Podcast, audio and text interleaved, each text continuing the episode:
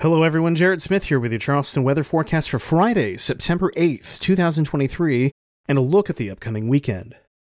Record warmth did indeed verify on Thursday, with a new record high of 96 degrees at Charleston International Airport, breaking a record first set in 1941, and then tied in 1947 and again in 2019. Friday will run cooler courtesy of the combination of a mid level low and a stalling cold front, which will bring the first rain since Idalia to the area starting in the afternoon. Expect a scattering of showers and thunderstorms along and ahead of the sea breeze to bring some brief periods of heavy rain and lightning to the area. Strong storm isn't totally out of the question, but seems unlikely. It won't rain all day at any one location either. Just keep rain gear handy for your post work Friday shenanigans. The best chance of storms arrive Saturday as the stalled front continues to interact with the mid level low, which will be cut off and kind of meandering across the area, to bring numerous showers and a few thunderstorms to the area throughout the day. Like Friday, don't expect it to rain all day at any one location, but be ready to dodge some rain becoming heavy at times. Highs top out in the mid 80s thanks to the cloud cover and the rain in the area, not to mention the lowered heights aloft thanks to the mid level low. The aforementioned mid level low shears out and pulls away from the area for Sunday, though the stalled front will remain a player in our weather. Highs top out in the upper 80s with scattered showers and thunderstorms possible throughout the day. Once again, though, no total washout is expected, Simply be ready to bring outdoor activities inside. And as you probably guessed, the main story in the tropics is Hurricane Lee.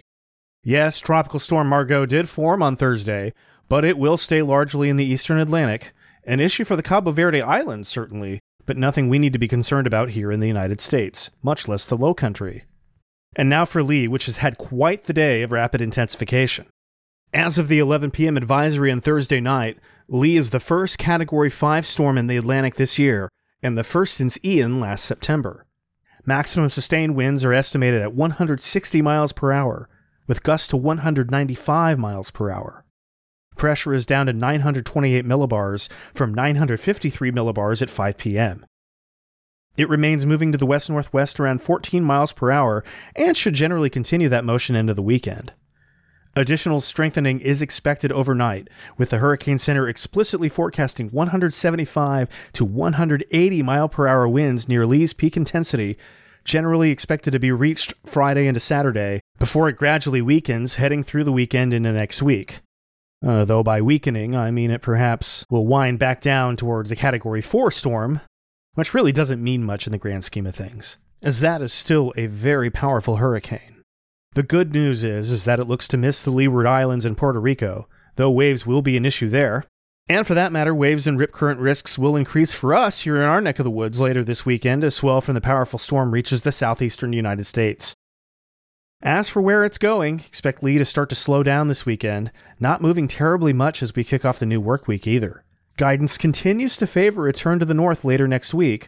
Let's hope that holds, but continue to monitor forecast updates periodically in the unlikely case it doesn't. And that was Charleston Weather Daily for September 8th, 2023. I'm Jared Smith.